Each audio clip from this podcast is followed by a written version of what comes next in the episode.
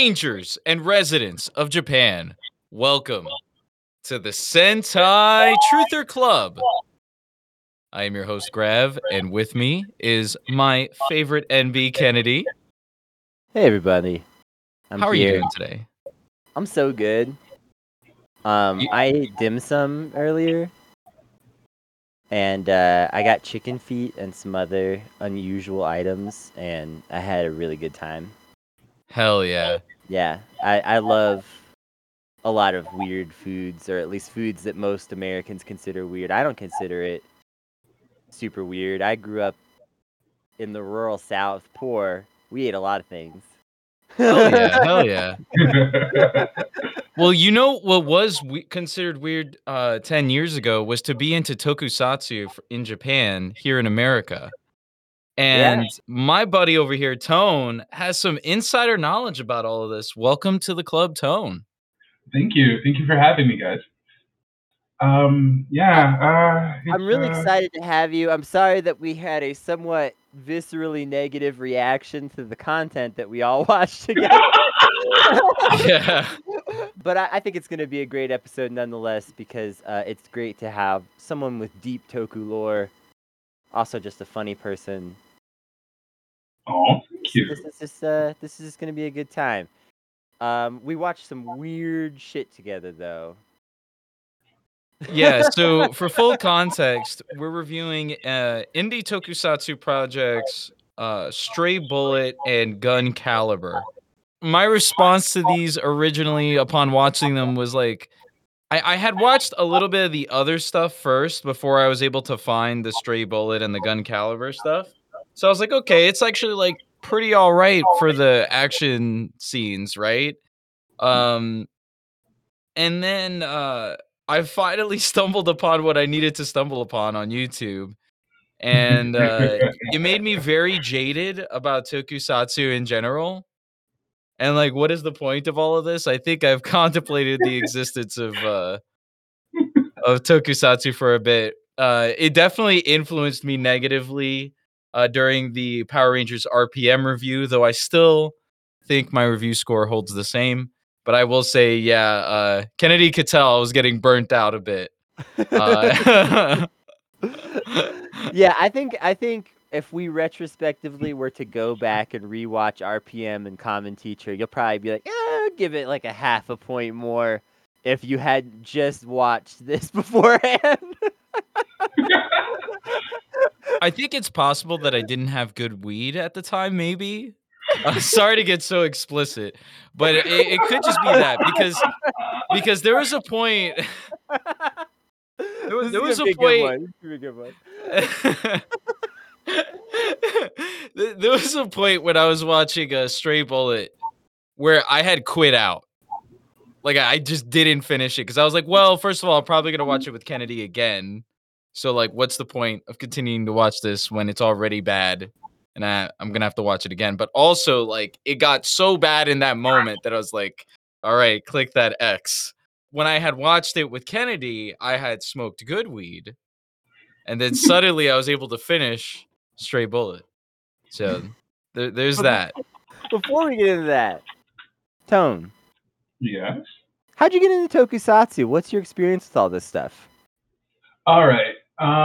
If I'm pulling the sheets back and going back to how I originally got into tokusatsu, like everybody else, 93, 94 came around when I was a kid. I was in first grade, and I saw the Mighty Morphin Power Rangers when it came over here, when Maya Zubam and Shuki Levy brought it over.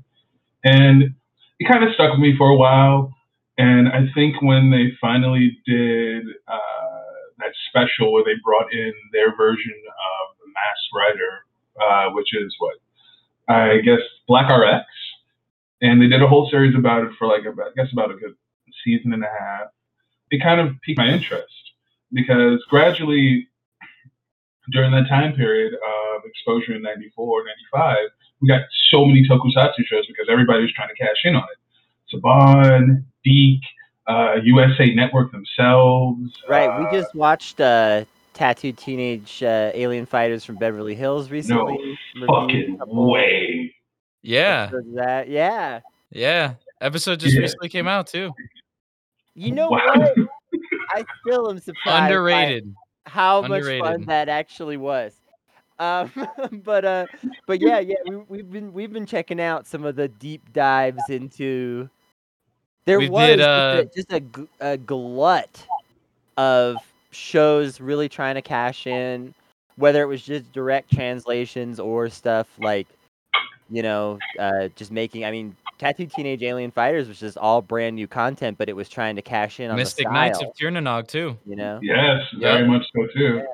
Very, very interesting time in media, and a lot of those half-forgotten channels, like ABC Family, whatever type of shit, They had some weird programs on. Yeah. But keep going. Sorry for interrupting. No, you're absolutely fine. Like, I should add on to that. I remember, we also got that weird movie Star Kid, a couple of Guyver movies in the 90s, one done by David Hayter himself. Bunch of crazy stuff. Yeah, the second movie I think was also he starred in it as the guy of a character show, and I think he wrote that as well. Cool. But I got fully back in. Yeah, but we also had in that period there was a live action Gundam. There was some weird stuff that happened. G-Savior. G-Savior, surprisingly though, is actually at the very end of the Gundam timeline.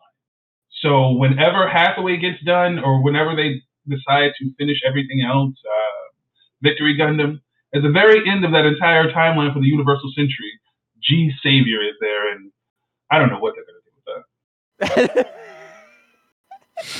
That movie was not great. It was actually made in Canada. It's not good. It's not good. But, I'd say around about my 8th grade year, going into high school, 9th grade, 10th grade, that kind of time period, I started to get back into tokusatsu really heavy. I think a lot of people in Southeast Asia were posting a bunch of videos, music videos and compilations and stuff on YouTube back when it was still getting really hot. Oh, and hell yeah. I know exactly what you're talking about. Yeah, man. And one of the first things that I saw was Five. And Five got me back into tokusatsu heavily. Because, I don't know, at that time period, I was just you know what? A lot of the stuff that I'm watching is pretty cool, but it just doesn't give me the same feeling of, what I used to watch when I was a kid, especially all these live action shows, Power Rangers and what have you. And I really would like that back. And random occurrence watching AMV or MV and seeing these designs for Five, I think it was, a music video for Eyes Glazing Over. Yeah, man. Eyes Glazing Over was so cool. And I think around about that time, TV Nihon was starting to sub all the tokusatsu series in that time period. That, Blade, Hibiki. They were just getting done with the Hibiki, so it was maybe about 2005, 2004, somewhere around that area. And I was just super starved for it. I needed it. I was like, what is this delicious content? I need more. And me and a buddy of mine from high school were just kind of talking to each other, going back and forth. Hey, man, you seen this? What? That's really cool. Where do you find it at? Blah, blah, blah, blah, blah, blah, blah. And I think during that time period, I had already gotten used to torrenting things that I needed that I couldn't find anywhere else. I got really lucky with MIRC. So there was a time period where for a whole year I had watched a whole bunch of stuff that hadn't came out on Toonami and stuff yet. I think round about the same time that Tenjo Tenge came out, I was watching Samurai Champloo and I was like, oh man, this is gonna be real cool when it comes over here. And in that same glimpse, I was downloading episodes of Five, starting to look into Blade, starting to look into Ryuki and Ahito and Kuga and stuff like that. Hell yeah. And it kind of reached beyond the idea of me talking to my one buddy because we were the only ones that understood that this wasn't Power Rangers or Beetleborgs? Yeah. And I started reaching out to different image boards like Japan Hero and another one in particular Henshin Justice Unlimited. Now, people in the Tokusatsu community may or may not be familiar with Henshin Justice Unlimited. It's run by African American gentleman in Milwaukee by the name of Keith Hayward. Keith's kind of a goofball, but you know, he's all around cool for everybody. Like, everybody knows him, and if you've gone to a Power Morphicon, you've definitely seen that gentleman in a Power Ranger pose in any of the pictures that he takes, regardless of what it is, if he's in a costume or not. He's just, that's know who he cool. is. But I actually met a lot of the people that I know in the Tokusatsu community now through that place. And one person in particular that I became friends with was a man that is only known, really, as Bueno. Yeah, that's pretty much it. Like, I don't know what Bueno's actual fucking name is. I have three leads. It may be Daniel or James or I forgot what the other one that he gave himself, but it's up between Daniel or James. I believe it's Daniel. How, that being said, during this time period, I feel like Bueno had just immigrated to Japan like for a few years, and he was just talking about various like types of tokusatsu. I think we had gotten really heavy into Five because that's one of his favorite series as well, and he was putting me on to a bunch of like independent tokusatsu that he was either involved in or he knew of at that time period. Because his avatar was actually literally like one of the character profiles from a independent series created by this production company called Western Power called Zan Saber. And if you actually look at his Gun Caliber character, the helmet design is quite a bit similar to a lot of the Zan Saber characters if you ever get a chance to see it. If not, I'll find a way to link it. But he was talking a lot about how he wanted to create his own tokusatsu. He kind of had a little bit of a jaded opinion about how it wasn't adult enough and really wasn't really giving the elements that he wanted to see in tokusatsu at the moment. And even though he did not have the scratch or the team to do so, he knew that eventually that he was going to try to accomplish it. I was like, that's really cool, man. Nobody out here is literally doing the same thing. And I'd like to see where this comes eventually. And I think during that time period, it was all conceptual.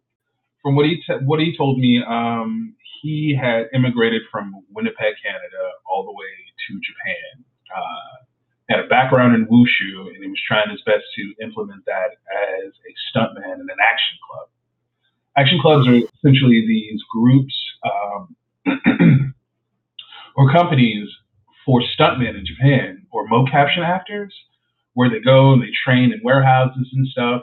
And if a video game company or a tokusatsu company that don't have their own in-house stuntmen need people to work for them, they come and they scout these folks and, you know, they work for them, right?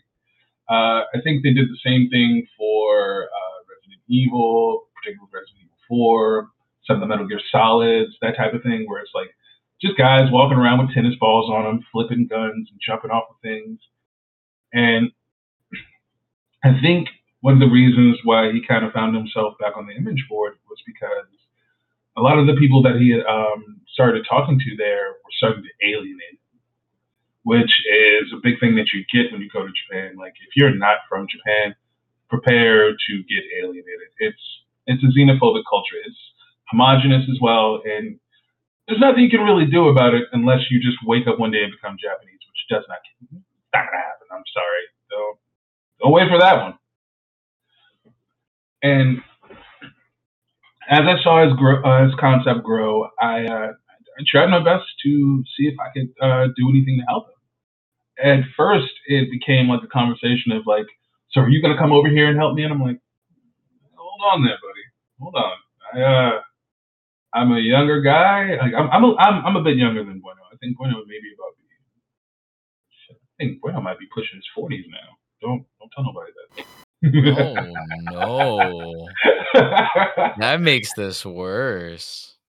I don't think he's at that that spot just yet, but he's close. He's close because I'm 34, and I started talking to Bueno in like my early to mid 20s. So, but yeah, I think he had almost been over there maybe about 8 or 9 years when we started talking about Henshin Justice, and he was trying to get all these things put together. And the first glimpse of what would be Gun Caliber, I guess, was a Stray Bullet, which is a movie that he shot with a friend that he had, a director by the name of Fumi Minamitsuji.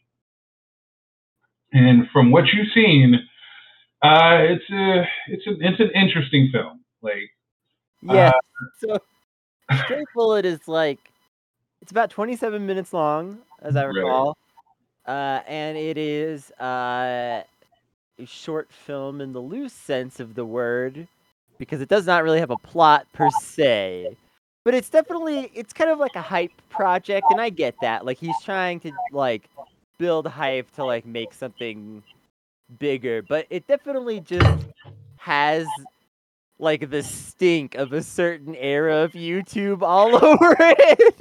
Very much so. Like, one of the biggest reoccurring themes that Bueno wanted to accomplish in that little mockumentary that Stray Bullet is that he wanted a lot of humor based on Trailer Park Boys. So that kind of Ricky and Bubbles type of frick off, man, you know, that type of thing where, like, you know, the main character's kind of idiots, but it's an observational humor where you're watching something horrible go down and you can't help but just watch this beautiful train wreck. Yeah. But I don't think he had that comedic timing yet, so it just came off like a little bit awkward at times. Also, it's partially a product of its time. I mean, if I had made a popular YouTube series in that time, it would probably be cringy by now. I don't know. I think that's like telltale for all of us, because it was a different time, like you said, man. Like, yeah, I want to be clear before we destroy Bueno's delicate creations that, like, I have some respect for this guy. Worked hard at it to like make these things happen. There's some competent aspects to some of this stuff. He clearly cared a lot about it. I have to get that out of the way because I have a lot of negative things to say. I think before we really get into it, I want to mention that the YouTube channel that they ran, which was Garage Pro TV, right, is pretty neat. Like, the videos that they were releasing around the time of Stray Bullet was like tutorial videos on like how to build certain props, you know, how to make certain action scenes that you see in your favorite tokusatsu series. Like, mad respect for that. I love that shit. Really, I fucking love that stuff. And I wish we got to see more of it, honestly. He wanted to do a lot of those workshops, and I kind of wish they had higher reception because it probably would have put him in. Yeah, he could have like prioritized that over, you know, the other stuff. Stray Bullet. And I do want to say before we start, I want to say that I think even if you just base it off of the YouTube content, but also off of this film, that I think he gets the core concepts and the like idea, the spirit, like he gets it. Like, it feels like a tokusatsu. Understands tokusatsu. Yes, for sure. In a way that you can say directors of certain Power Rangers seasons did not. Yeah, exactly. Very much so. It's just that, from my personal opinion, it's always come from the like observation or aspect of a man that seems very jaded with the genre of tokusatsu. Yeah, and it's very jaded media. It's very jaded, and it's, I mean, I'm pretty sure a lot of that is because of how Toei does its business, and I'm sorry, I mean, that's not going to change. Toei is the biggest boy in this yard, and they keep making money residually every year, and they're dropping new series. I mean, in that time period, I'm pretty sure we've had other people do it, Tomica, Konami, but they can't stay on them the same level. And they've been consistently going since, what, 1971? Maybe even, like, further than that. Around that time, because we watched some Battle Fever J. That was, like, kind of one of the originals, and that was, like, the early 70s or late 60s, I think. that Battle Fever J surprisingly saved Super Sentai. A lot of people don't know that. I'm surprised. Yep. I'm definitely surprised. Very surprised on that one. It is a tough thing because tokusatsu is not like phenomenally popular.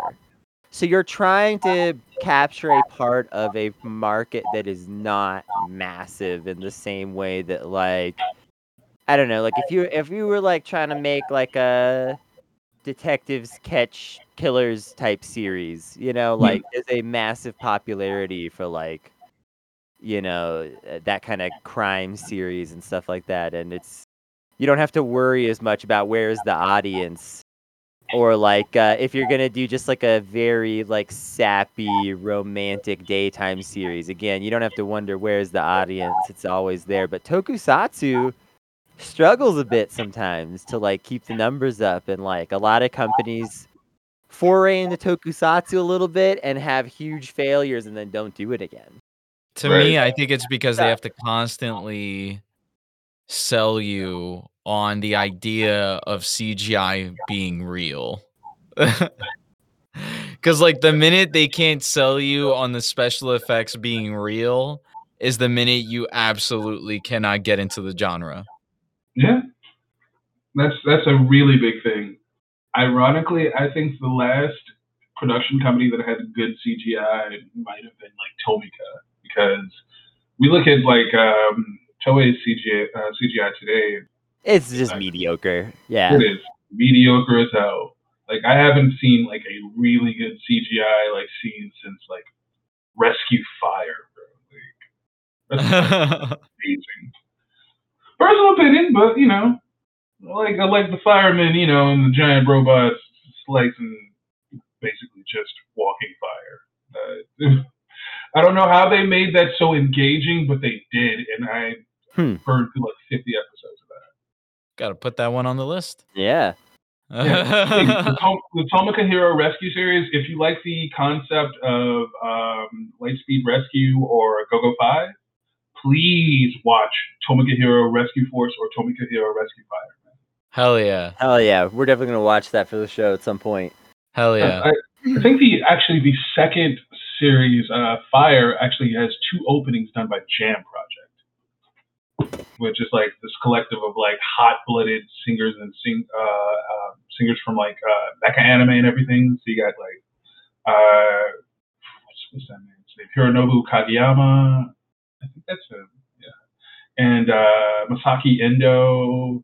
Sometimes Akira Mizuki is a part of it, but just they've done so many big mecha projects that you'll know their voices when you hear them. Nice. Okay. Hell yeah. But yeah, I'm sorry. Getting back to brass tacks. So no, I mean, this is probably what this episode is going to be more than anything. Is just like thinking about tokusatsu. Why not, Kennedy? What? Go ahead and explain the plot of Stray Bullet. Explain the plot of Stray Bullet. This one's going to be a record-breaking, quick plot explanation. There is this Kamen Rider, except he doesn't have like a motorcycle-esque guy named Gun Caliber, but he gives off kind of a Kamen Rider vibe a little bit, which makes sense because eventually he really becomes a Kamen Rider, basically, who wanders around Tokyo drunk a lot, doesn't seem to get a whole heck of a lot done, and is sort of a mostly a failure in life. He's like the lowest ranked hero in all of history or something like that. And the first half of it is just mostly like people shitting on him and talking about how he's not very good at being a hero. But then the second half is there's some people that are like, actually, he's an underrated guy that's here for the community.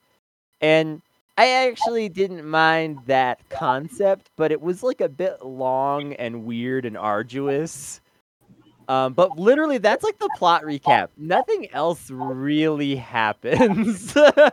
Yeah, so Gun Caliber is a degenerate. All of the nice things that people say about him isn't shown. It's just said.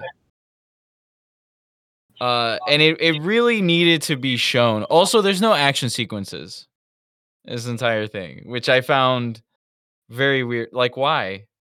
Right about that time, I don't think Bueno had enough people to actually do action scenes with, and his action club would not participate with him, I don't think, just yet with that one.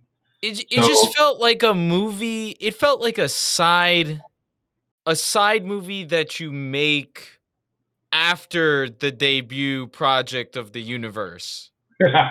Right? Yeah, it does. Where like you got to sell me on the world that he's in first and get me interested in it, and then sell me on this character project. You know what I'm saying? And it didn't introduce the world stuff until Gun Caliber, and I was just like, come on. Like, you know, it kind of that, like, if you gave me that context from the Gun Caliber movie, it probably would have made it a little bit more tolerable. But the most intolerable parts about this is like, it's just him just like being absolutely nihilistic and cynical about the world for like 12 minutes. All the other like bits of the movie is just everybody talking shit about him, rightfully so. And like, yeah, like, why do you do it? Do you do it because you get to shoot people? Like that's it, right? Like that has to be it. And then they're like, what's your superpower? He's like, I have guns. I shoot at things. And I'm like, yeah, man, that's boring. Why does this movie exist? You know, like I like it kind of just it doesn't justify its existence in any shape or form. It doesn't actually justify its existence until Gun Caliber, which I'm sure like didn't come out for like multiple years after this project. So literally like you do not give a shit about Stray Bullet at all until you watch Gun Caliber. But you need the story from Stray Bullet to get Gun Caliber. So, like, it doesn't... He made this incorrectly. The irony there is that I think during the time period after he got Stray Bullet out, Bueno and one of the main cameramen on Gun Caliber, Fernando Ramos, were actually pushing it around at various cafes and bars in Tokyo to see if anybody would be interested in it. And, you know, just, you know, for like the type of quote unquote movie night type of thing. And they'd go up and they'd do like these like back and forth diatribes of like kind of Trailer Park Boys humor. And I guess Japanese crowds are kind of like enjoying it and eating it up, but for the most part, it's pretty much what you said. Like, it seems like a sidebar introduction to a character that you should already know about. And I think a lot of that has to do with when you get into Gun Caliber, how it feels a lot like Bueno's kind of self-insertion fantasy, where he's always wanted to do this himself, and you can see it a lot in how the media itself moves, the aspect of the character itself, and a lot of the shit that he does. Yeah. Oh my God. Yeah. I think part of that, so right. That's very true. I think part of that also probably has to do with like, there's almost a level of self-awareness that gets to be too much, where like, it feels like he's so genre aware that he's forgotten that someone might watch this and not have seen a tokusatsu. Like it feels like a perverse thought you had to yourself, and then you were like, "Fuck it, I want to film that shit." Yes, or yes. Whatever. That is you it. Know? Oh my God, that is literally like. I expected that like Pornhub music to start at any second. And he's like he's that pervert that's like, want to see this dream I had? Made a film of it. That's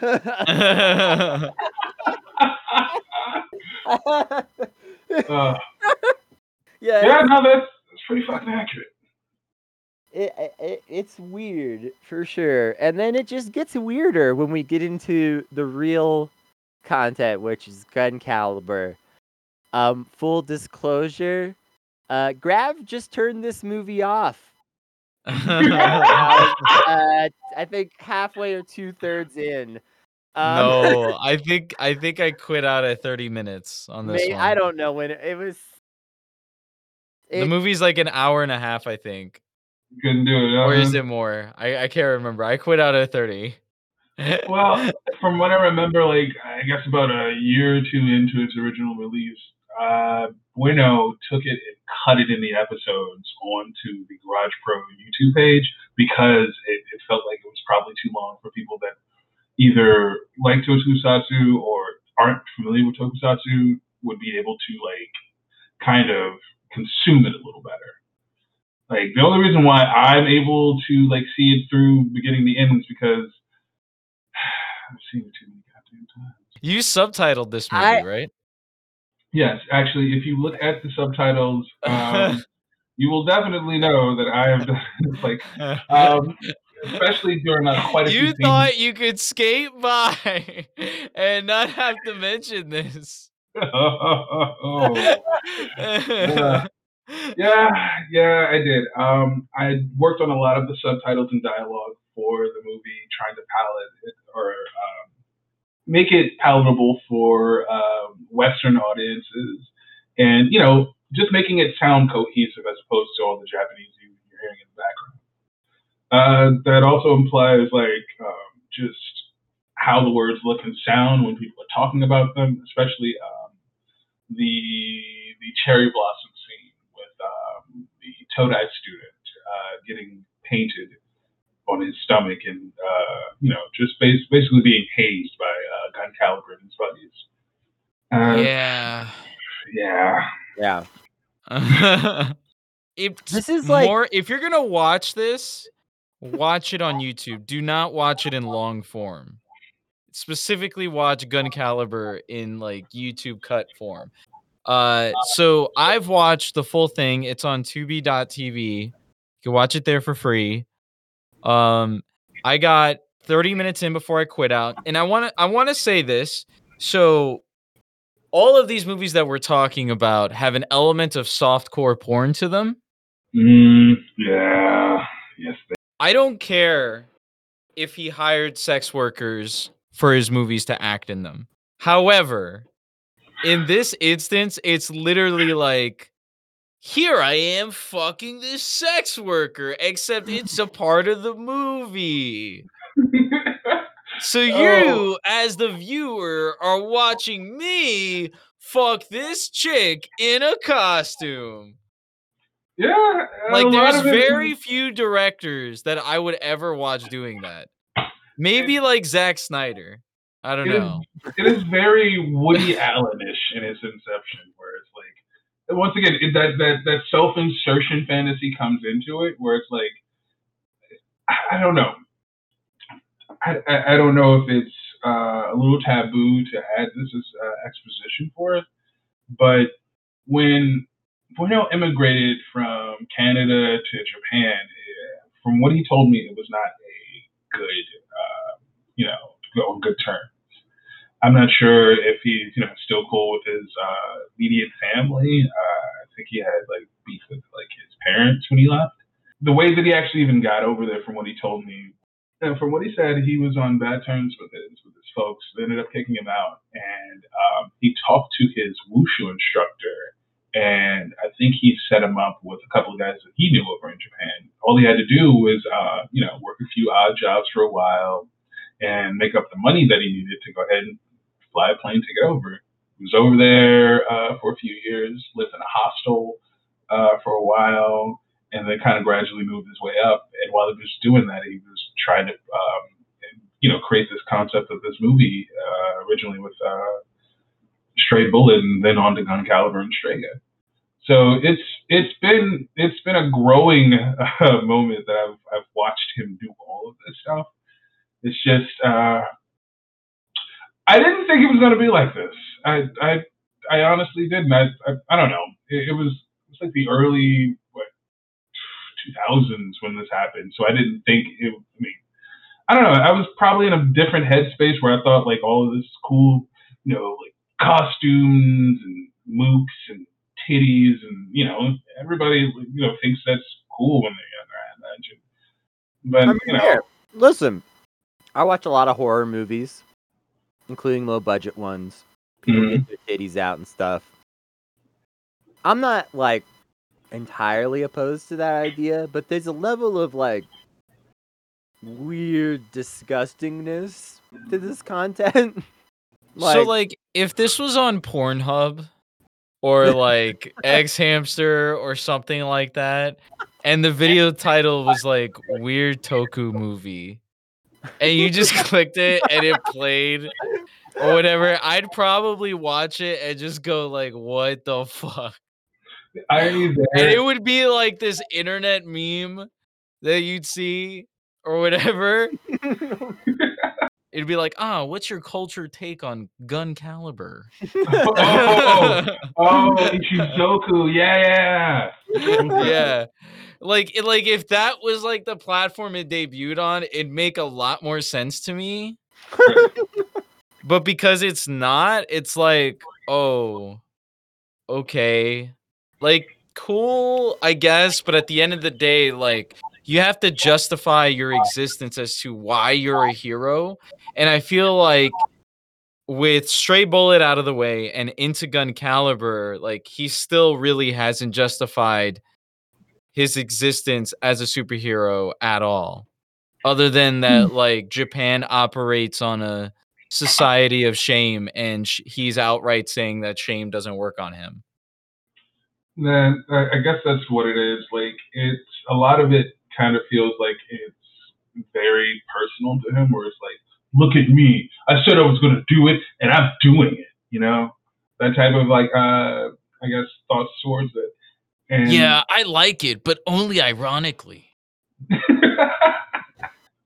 think the issue for me too that makes it like veer really into that territory of just like self-insertion fantasy that I can't take seriously, and that I just find at a certain point kind of distressing for various reasons, is that like the lines between these things don't make any sense. Nothing, like, it's really clear that it's a fantasy when all you ever do is show this guy be an unlikable dick, but then 10 minutes later there's like several beautiful women fawning for him, you know? Like, yeah, there's not even like an attempt to make him like an edgy anti-hero that like, oh yeah, you know, a lot of people don't get me, but the ladies love me. Like, he never even establishes that. Not at all. It's like an Elon Musk-esque like Kamen Rider. Yeah, what if the douchebag who never gets it in with the ladies actually got it in with the ladies? What? Yeah. That's pretty accurate. You see it a lot in the aspects of the beginning of the movie too, where it's like the pachinko scene. Also, shout out to a couple of the actors in the pachinko scene. The older gentleman with the band around his head is actually, if I'm not mistaken, the director of the cult movie Big Tit Zombie. What is his name, by the way? That is, I think it's Takao Nakano. Yeah, Takao Nakano. So if you see him there, and if you've ever seen Big Tit Zombie, or I think, Big Tit Zombie, that's the one. Which is a bad, like, but good kind of culty horror film that he made like a few years ago, where it's a bunch of women trying to survive in this barren town of where they have no idea where anybody is. I think they're like, I don't think they're like they're sex workers or something along the lines of it, or like candy strippers or party girls or what have you, and they end up having to fight their way out of this entire neighborhood or town just riddled with like badly made zombies. But yeah, him and just the work where he's like sitting in the pachinko parlor, and he's dealing with all these like, you know, things from his boss and coworkers, and then he just cuts off and goes into like a bar, and the next thing you know, he's smoking blunts and rubbing on titties and, you know, eating lo mein and getting shit-faced. Yeah, just That feels very incongruous. It's very power fantasy, but all right. Kennedy, what's the plot of Gun Caliber? Dude, I don't fucking know. Okay. So what's the world we're in? What does the opening text scroll say? Gun Caliber is a guy. The world is full of heroes, but Gun Caliber is a bad one. They passed the anti-degeneracy act for superheroes.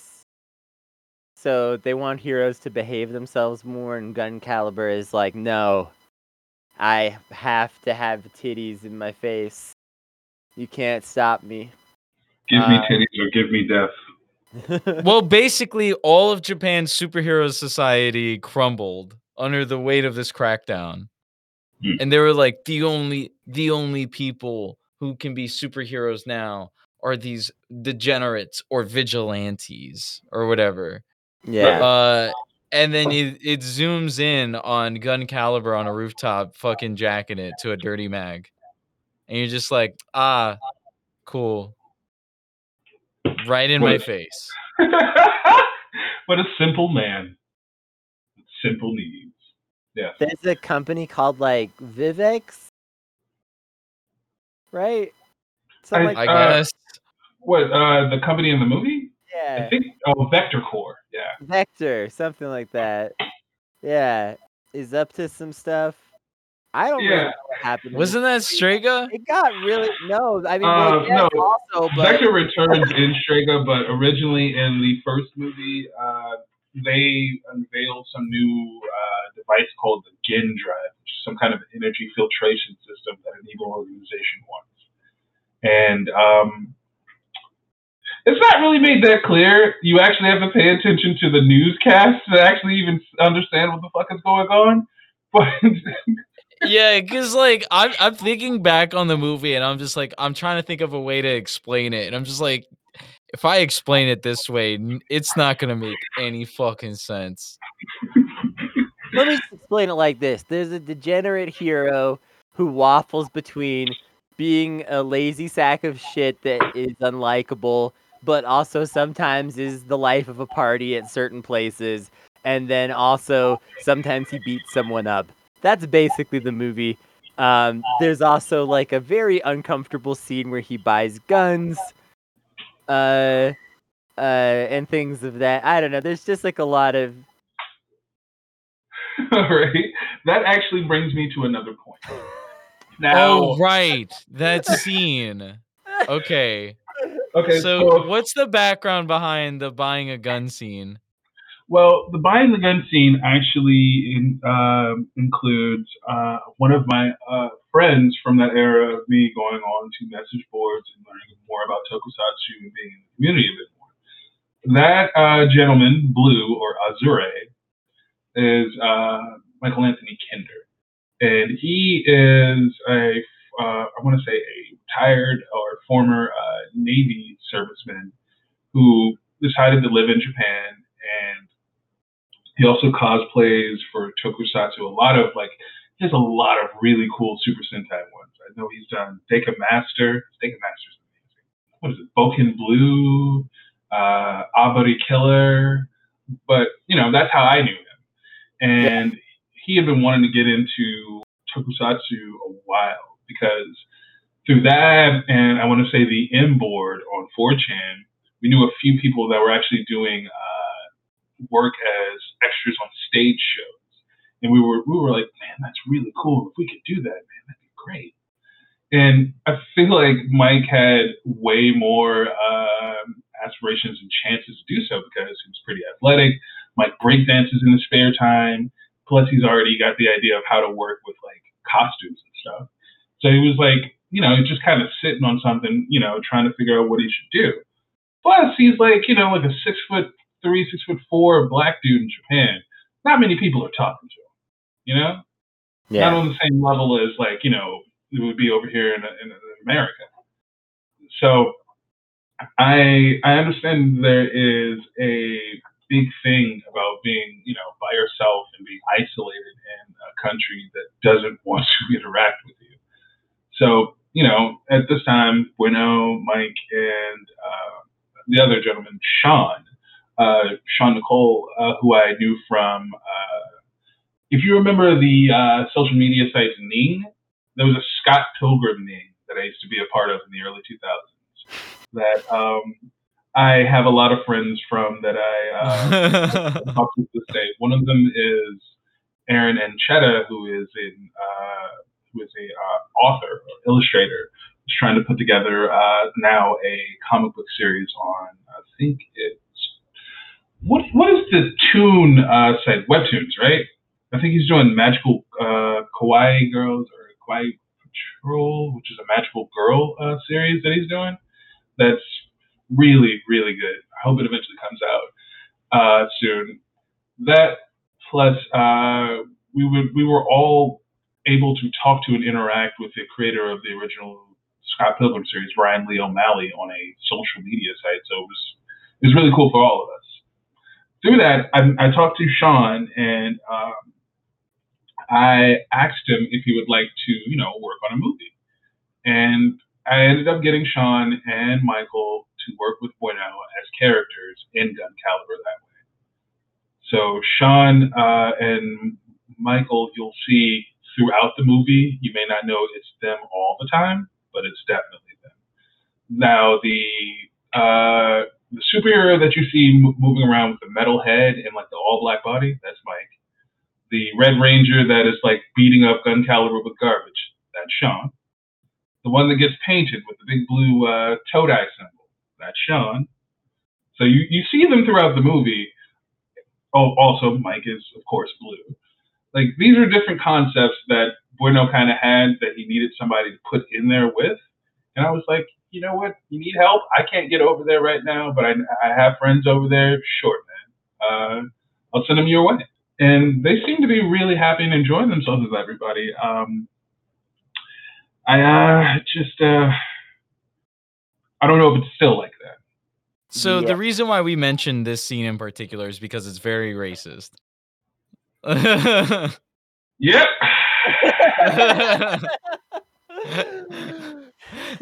I know, like there's this really intricate backstory to how these two people met, but yeah, no, that scene's dummy racist. What? This movie has sexism, racism, homophobia. It's got a lot of stuff in it. The pachinko owner, I feel really bad for her. She's the only good person in this whole movie. And she's literally looking out for Bueno's like best interests, and Bueno's like "fuck you," and leaves. And like the crazy stuff about Stray Bullet and Gun Caliber, and what we'll talk about in the Patreon is Strega, is which actually does actually have a coherent plot. So that one is at least a step up in that regard. People liked them for their edginess at the time. Like, you can be on YouTube and you could still see comments that people were making like 9 years ago, 11 years ago on these videos and being like, this still holds up. Or 5 years ago, or shit, sooner than that. They're like, oh man, this is Kino. Like, this is great stuff. Mwah. And it just, wish we would have gotten more character profiles from this world. It's so crazy. It's. You had a YouTube comment in 2016. In Stray Bullet, Gun Caliber goes on like a big rant about like hating old people and hating kids, and like you have people saying that they don't want Gun Caliber around your kids, and I'm like, yeah, you don't want Gun Caliber around your kids. Fuck. I don't trust them at all. I think that's like one of the things that I actually did kind of like find myself laughing at a few times, especially like the birthday party scene. Oh like, my god! Is that when we quit? That's when we quit. I scrubbed through and looked at a few other scenes after. Yeah, that's when we quit. Because it's like, surely the movie wouldn't go there. And then the movie goes there, and you're like, can I continue watching? And you're like, I have to watch for this fucking podcast. So then we kept watching until the next moment happened. And we're like, ah, oh, fuck. So before I quit out, we did scrabble through a couple of sex scenes because the sex scenes just popped out of nowhere. Like they'll just show up out of fucking nowhere. Villains have a sex scene out of nowhere. That might be my favorite personal scene because of how stupid. Honestly, I found that kind of funny, but it was also just like, woof. I don't. What's even happening? Like. But it was like a full-on sex scene. Yeah, like you would so think, much. Like the way we're talking about these scenes, you're like, "Oh, it's a fucking sex scene. What is it? Like 15 seconds? Like, come on, you fucking pussies!" Porn. Every time I say it's a sex scene, it's softcore porn. Okay. It's like legitimately like 4 minutes. That one we might have to elaborate. Elaborate. Alrighty. So, do you guys remember? Back when Brian Michael Bendis was making new characters for Marvel, Miles Morales, I think Jeff Loeb and Sam Alexander was a new Nova. And then we got a new Iron Man. Mm-hmm. Yeah. Remember that? Riri Williams, Ironheart. Yeah. And there was a small name licensing dispute between Marvel and some company in Japan for that? No. Oh, I think you do. Wait, that is actually an adult entertainment production company called Giga. Bueno worked for Giga. Most of the female actresses with their tops off and their costumes, like doing all this sex work for the movie, are actresses that have worked or were scouted from Giga. For about a good 2 to 3 years time span, Bueno worked at Giga and tried to maximize his like talent network that way. So when he came away from there and started to work on Strega, he actually had the prop makers from fucking Giga making his suit for him, which is fucking insane. He had the employ of like a lot of the female actresses from there. He had some serious pull there, and the only reason why he like actually stopped working there was because apparently his boss was just fucking crazy. Like apparently.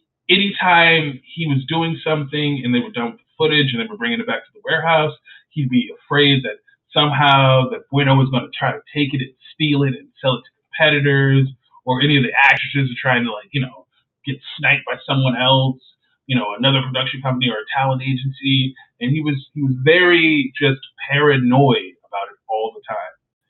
And I think Bueno made his bones working as an extra for fight choreography and stunt work, and then eventually worked his way up to directing and handling the ladies. Basically, because it's JAV, and these women probably didn't want to become JAV idols originally, but it's a part of the business now. There's probably scenes where they've had to, just stop and go like, I don't want to fucking do this. No, stop. Stop. I'm done. Bueno was the guy that had to come back and coax that poor girl into the scene like a few times. Like he's told me where he's just like, where he's had to be like, look, let's just get it done. And he seems like that kind of person now that you So he was the guy. Oh my god. So they would be doing filming of some scenes and then the woman would just stop and be like, I don't want to do this anymore. Run off, and then he would go to them and be like, come on, we got to get this done. That's fucked. We fucking this is amazing how to do that. And I don't know, I guess it comes with the territory. So much about these terrible movies. What the fuck? Oh my god. I'm losing my mind over this. And I don't know, I guess through that situation, he's been able to forge, working relationships with these women. So when he's like, hey, I need to shoot this scene for my own personal movie, which might come in and doing this and that. It takes a lot of coaxing, but they're still like, well, you did help me through that one scene, and I did make some money off of that. That's given me a bit of notoriety. All right, sure. Because I think some of the girls that have worked in that movie have gone on to do a lot of better things, gotten into J-dramas and a bunch of other stuff. Good. I mean it's an aspect of it. Exactly. Get that fucking bag. It's an aspect of tokusatsu that we don't talk about enough. Like, if I'm not mistaken, Keigereshia from Go-Onger, Japan's RPM, she's a former JAV star. Seen a few scenes with her. So, yeah. She's like, it's not uncommon to do that. Plus, if you're familiar with Garo, which is Keita Amemiya's tokusatsu series for adults, a lot of the female actresses in there are former JAV or current working JAV idols. So it's an aspect that you'll see it quite a lot. Shit, man. By the way, Garo, it's really fucking cool. It's like it's the adult tokusatsu of choice, I guess. Not discounting Gun Caliber in this situation, but hey, man, where else are you gonna see Gokai Silver Banga Lady? Oh my god. This is insane. What fucking world am I living in? Damn, this actually makes sense of some stuff like how horny the Power Rangers gets at times. Yeah. Yeah.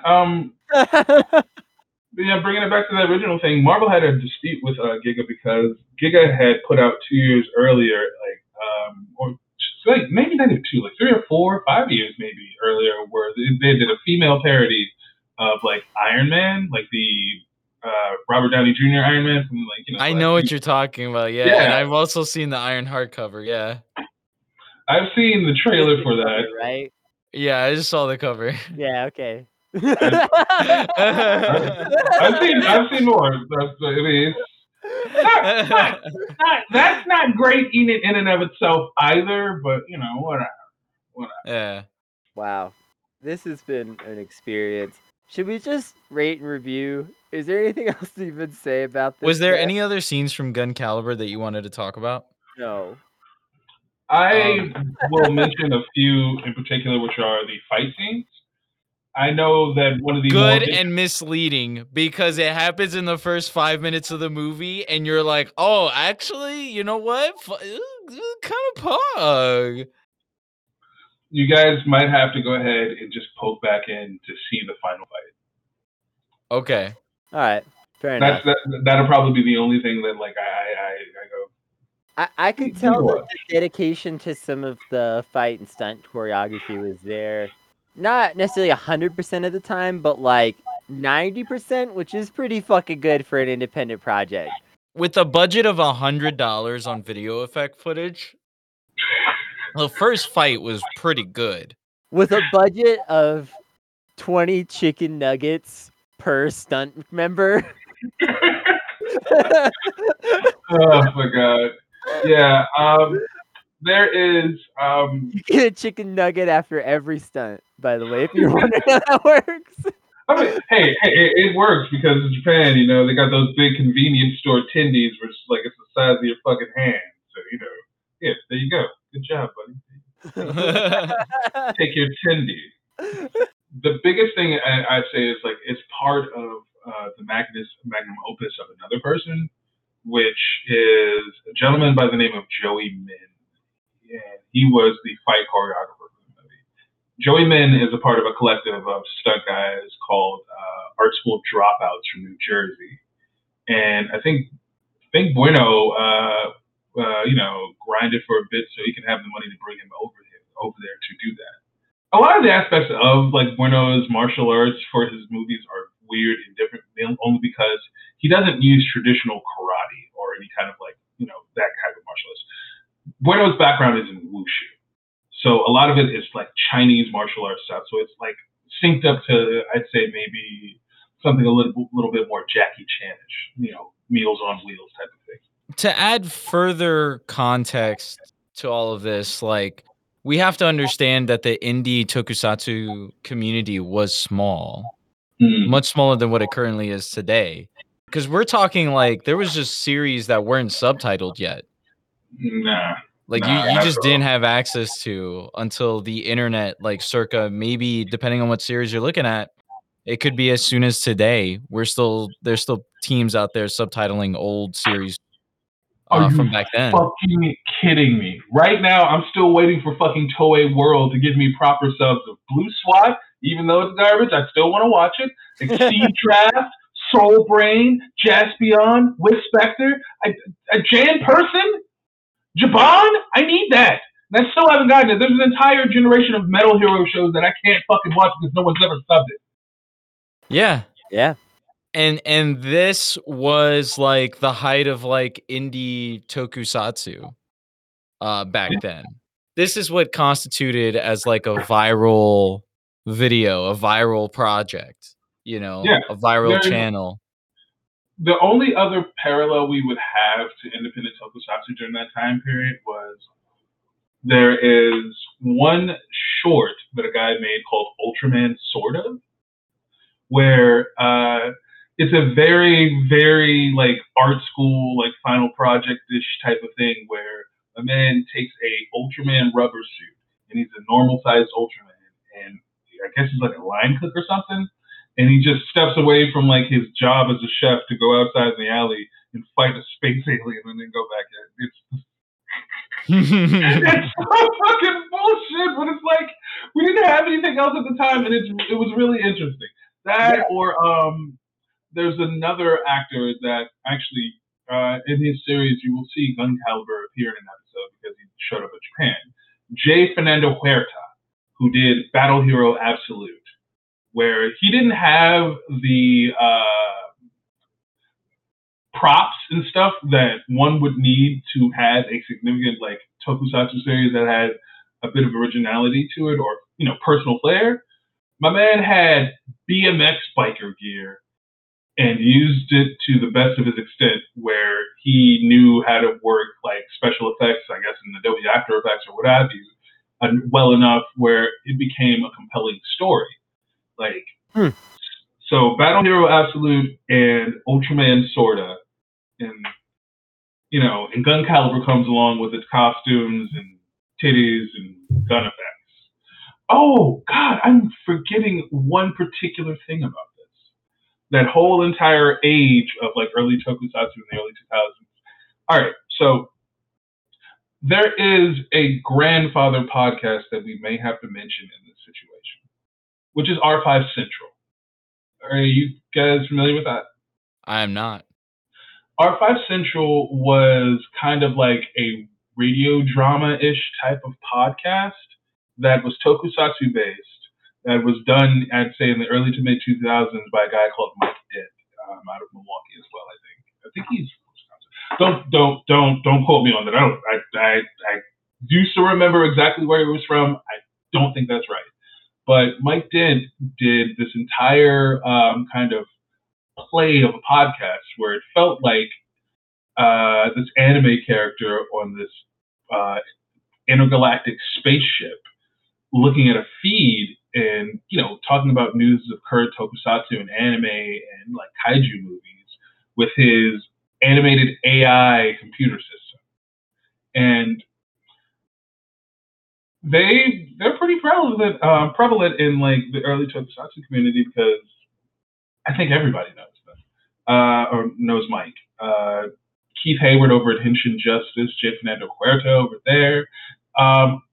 Actually, for Gun Caliber, Bueno had Mike do all the voice clips for all the weapons for Gun Caliber. So Fatal Recoil, that's his voice. Phalanx mode, spread mode. It is a pretty cool voice. Yeah. Yeah. Yeah. Mike has a really cool voice. Like it, I've always thought that. So it gave it another selling point to like the whole idea of like this was really cool at the time period. Yeah, I've not spoken to Mike in years. I don't know. Like I don't know if him and Bueno are friends anymore. But like I think after that period where he did the voice sets for the pieces of the Gun Caliber guns, I don't think they talk anymore. But you know, I don't know. Yeah, I think Bueno it's just a very like 10 years from getting canceled because Japan hasn't had its Me Too moment yet. It's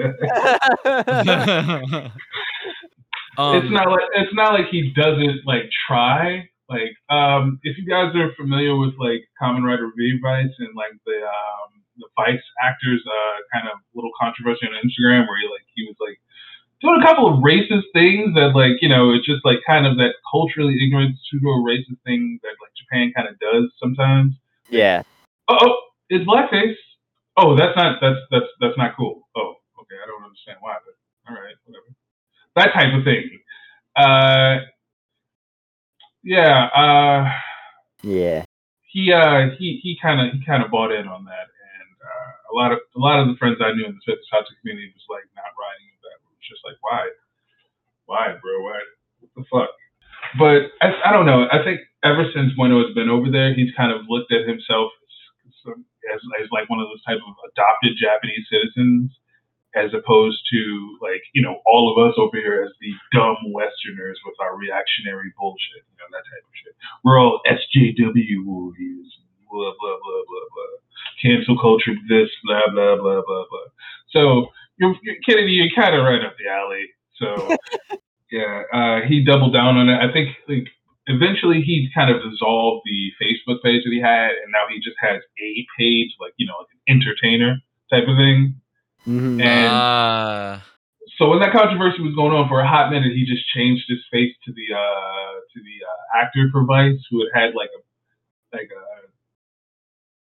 he blackfaced himself full body to look like Snoop Dogg, and it was not good. It was not good. What the fuck? Yeah. So Bueno had that as his profile pic for a hot minute, and he was just kind of letting everybody know, you guys are stupid, and I don't think this is a big deal. I'm like, bro. That's crazy.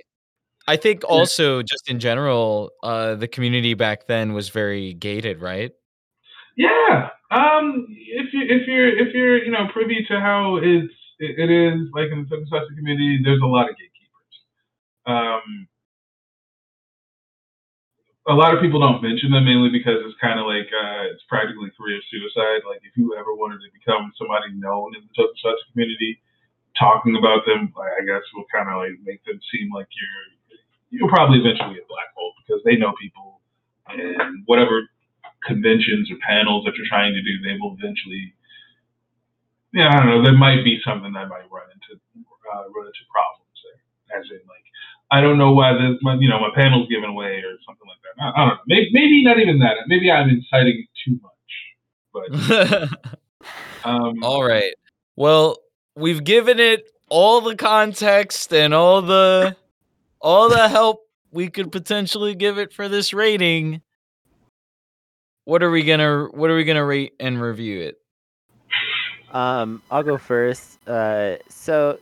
There are some technically competent aspects of this film that, I watch a lot of independent films. I've seen films that were worse made from a technical perspective than this. Also, the tokusatsu elements are definitely there. Bueno understands the genre very well. And some of the fight scenes are kind of cool. That said, this is a negative too. It's one of the worst things I've ever seen. This is as low as we rate anything on this show, and this is one of the only things to rival in my mind this movie called Meridian that I saw once that I consider to be the worst film I've ever seen, that features a 15-minute long werewolf rape scene. What? Bueno, you just barely cleared the bar of not as bad as a 15-minute long werewolf rape scene. I'm sorry that I watched this. That's my review. Okay. What about Stray Bullet? Stray Bullet's a 1. Okay, fair. There was one joke towards the end that made me laugh, so that's 1 point. Gotcha. I'm gonna give Stray Bullet a 0. I'm gonna give Gun Caliber a -2. I originally was gonna give Gun Caliber potentially like just a 0 and just be like, I mean, Bueno gets it, you know, like Bueno gets Toku. But I think Kennedy put it right when they said that sometimes you can use your powers for evil. And, you know, maybe this comes from an evil place. It's degenerate.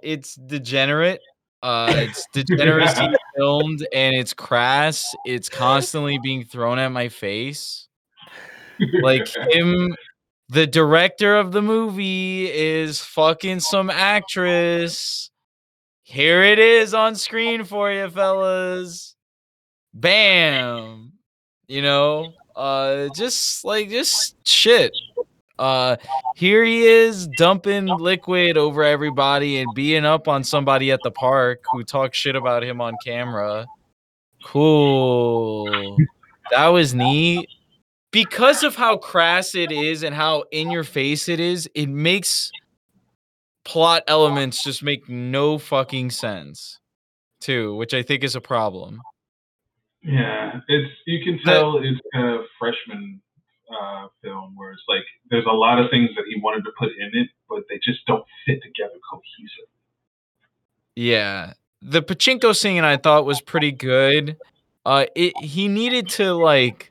Just work with her. You know, there was multiple times where they gave Bueno a chance to be a good person. And then he just goes, fuck you, every time. Yeah, you know what? I'm going to go one step further with my takes on this, which is to say, first of all, this is not an anti-hero. I'm so fucking tired of people just being like, a dick who occasionally does a good deed is an anti-hero. That's not the fucking definition. That's not good storytelling. Like, make your anti-hero into someone who's actually flawed in an interesting way and whose flaws come out in an interesting way.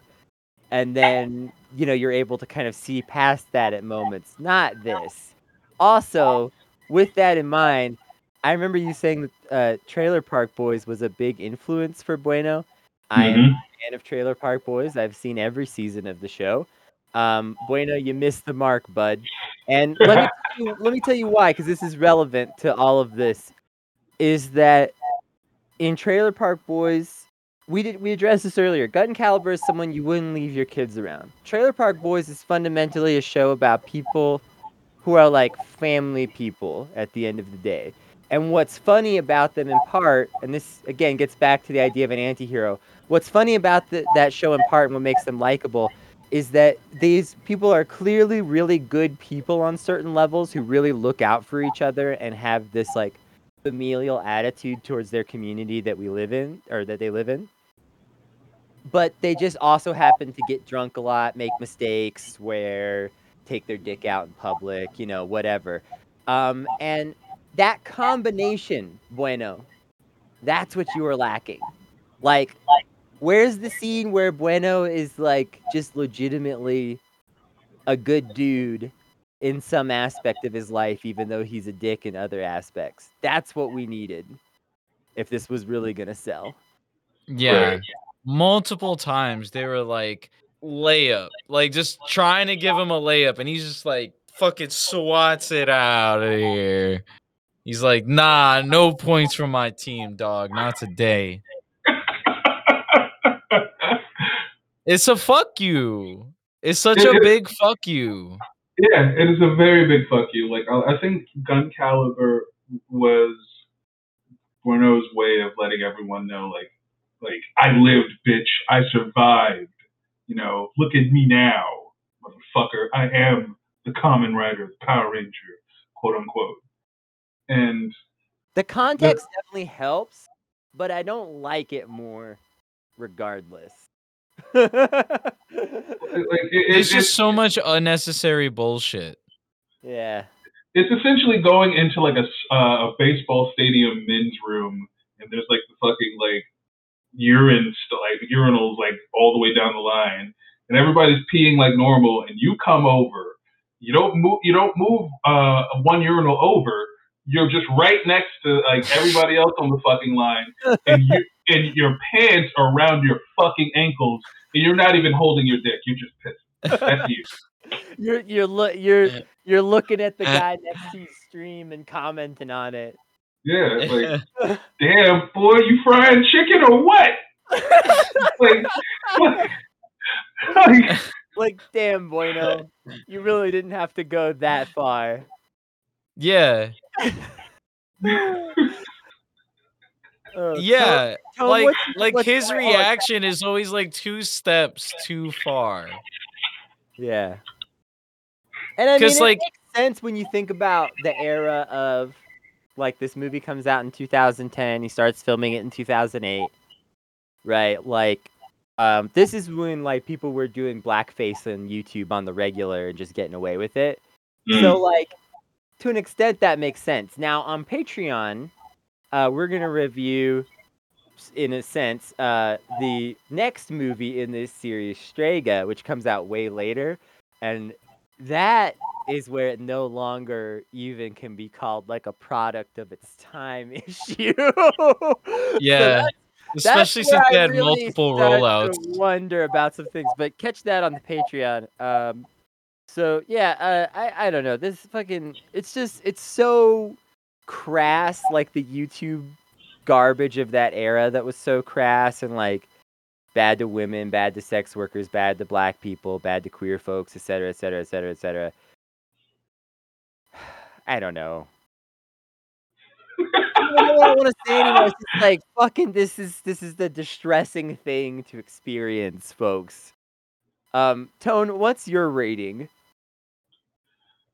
My rating, look, I have a little bit more personal involvement. You're allowed to rate it however you want, okay? There's no judgment here, except I might judge you a little bit.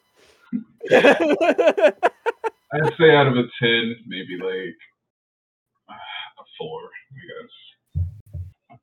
But that then again, that's very generous. I've watched tokusatsu shows about environmentalism, so I mean, it's not really environmentalism. It's more of like fucking air conditioning, I think. I don't know. But if I can get more semblance from that, and then, you know, once again, we have Bueno's Kamen Rider Porky's series. You know? Once again, also, I don't know. It's probably just personal involvement hyping up that rating, but, you know, 4 out of 10. That's fair. That's fair. 4. So we're talking 4 for Gun Caliber? 4 for Gun Caliber. What about Stray Bullet? Stray Bullet, I kind of actually like Minami Tsuji's like direction a little bit more than Weno's. Don't tell me that. So maybe like a 4.5. You know, I think that's right, actually. Yeah. I'm gonna say that Stray Bullet was the stronger project, despite the fact that we needed a movie like Gun Caliber. If only because it was a short project.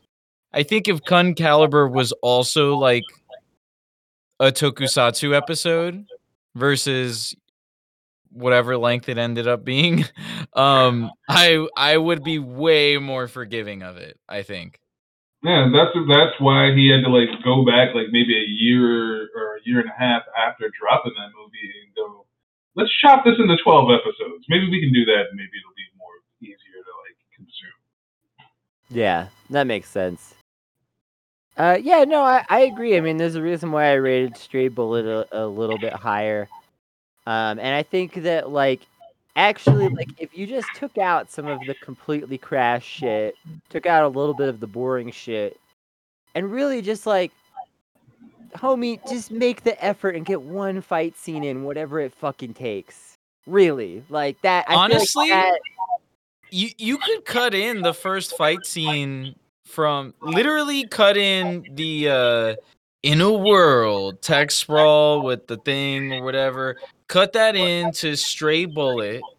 Add in the first fight scene, and then like chop up like maybe 5 minutes off of Stray Bullet of them just like shitting on Bueno and Bueno just acting like a complete total asshat.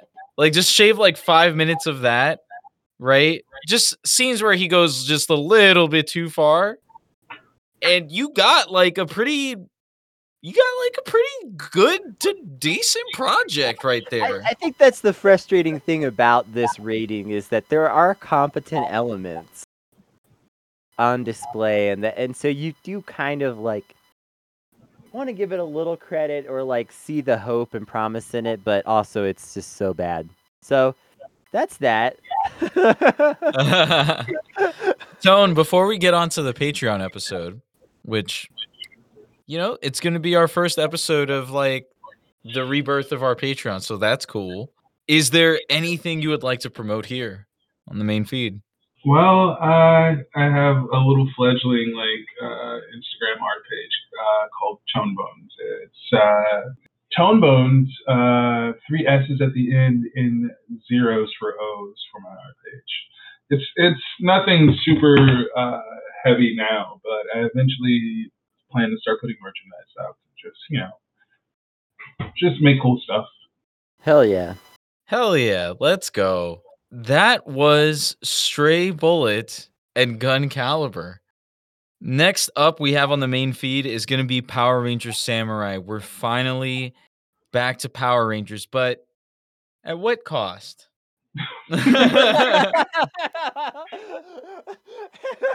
Find out in the next Sentai Truther Club.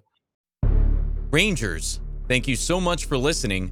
If you liked what you heard, please make sure to rate our podcast 5 stars on iTunes and Stitcher. Subscribe to our podcast wherever you listen to them. And as always, you can find Kennedy and I on Twitter. I am at Gravcast and Kennedy is at Kennedy T. Cooper. Stay safe, Rangers, and may the power protect you.